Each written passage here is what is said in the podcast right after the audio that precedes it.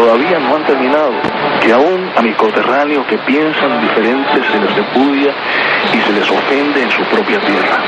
Para mí que soy un hombre libre, es muy espinoso decirle a mi pueblo que no lo haga, pero entiendan que la libertad empieza por el respeto a los demás, sobre todo si esos que están del otro lado tienen el valor de decir una verdad más grande que el sol, y piensen que la libertad es el don más preciado que puede cargar un hombre.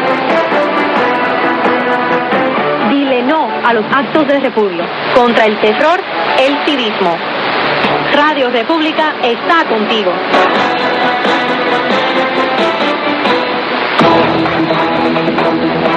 El rol del poder Cada ciudadano es responsable por cada acto de su gobierno. Hay solamente un remedio soberano a saber, la no cooperación no violenta. Aún no haciéndole propaganda a esa solución, en el instante en que decidimos cesar de apoyar al gobierno, este muere de muerte natural. Mahatma Gandhi. El rol del poder en la lucha no violenta. Martin Luther King.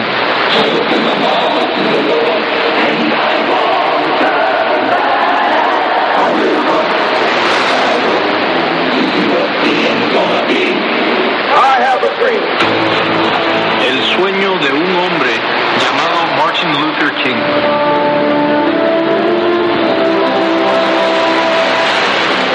Lo preocupante no es la perversidad de los malvados, sino la indiferencia de los buenos, de los buenos.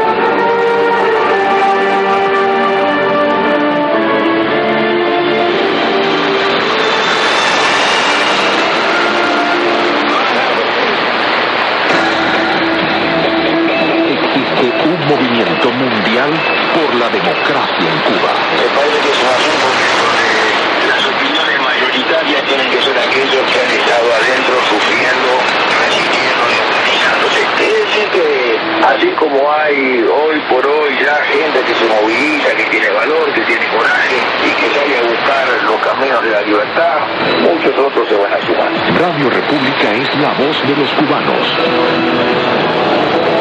No estás solo.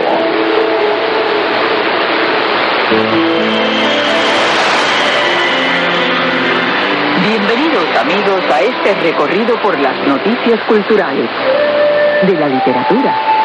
Diana Cabaldón es una escritora estadounidense americana e inglesa, conocida por la saga de novelas Outlander, título traducido al español como Forastera.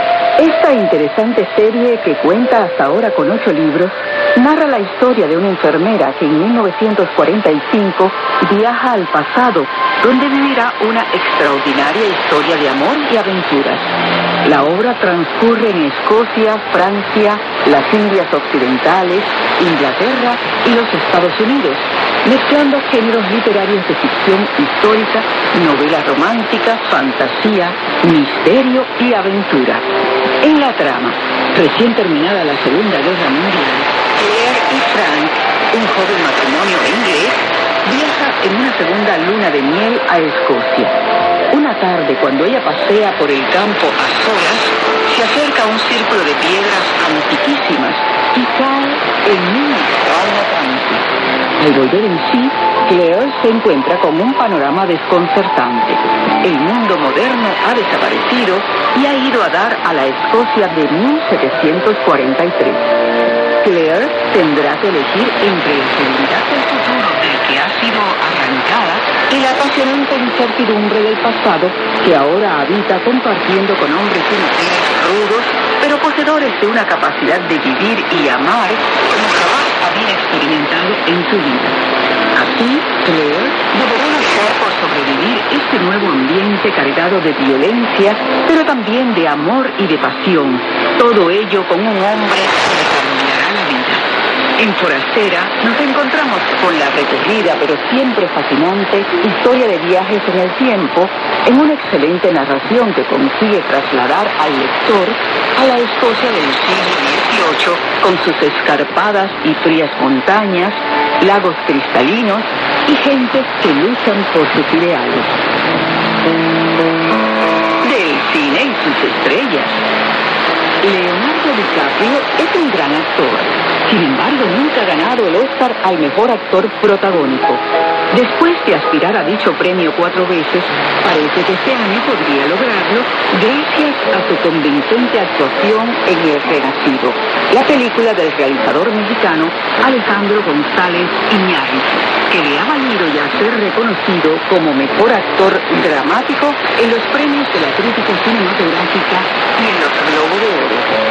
En tanto, además de vincularse con el apoyo a un documental sobre el preso político venezolano Leopoldo López, otros retos actorales ocupan la atención del protagonista de filmes como Titanic y Pandillas de Nueva York.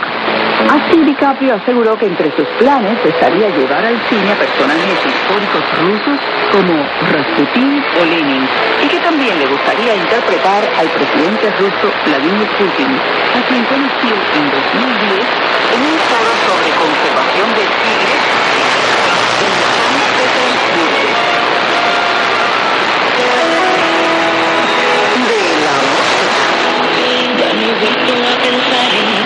Malú es la gran voz femenina actual de la música pop en España y ha regresado por todo lo alto con su disco Caos. Lanzado en noviembre de 2015, Caos representa su décimo álbum de estudio donde la cantante madrileña busca dar continuidad al exitoso disco Sí de 2013, que ha vendido más de 120.000 copias. Ahora Malú nos trae Encadenada a ti, el segundo sencillo de Caos, una canción optimista con una letra íntima y emotiva. A la pregunta ¿cómo es caos? Malú respondió que lleva viviendo el caos muchos años y está hecha a él, que lo vive en positivo porque genera la creación de algo y lo que sale de él es bueno y productivo. En este 2016, Malú dará una gira de conciertos por España para presentar su nuevo disco, la cual ha de ser todo un éxito. Y ya nos despedimos de este recorrido por la cultura, amigos. Recuerden que no se puede escapar de la responsabilidad de mañana evadiéndola hoy.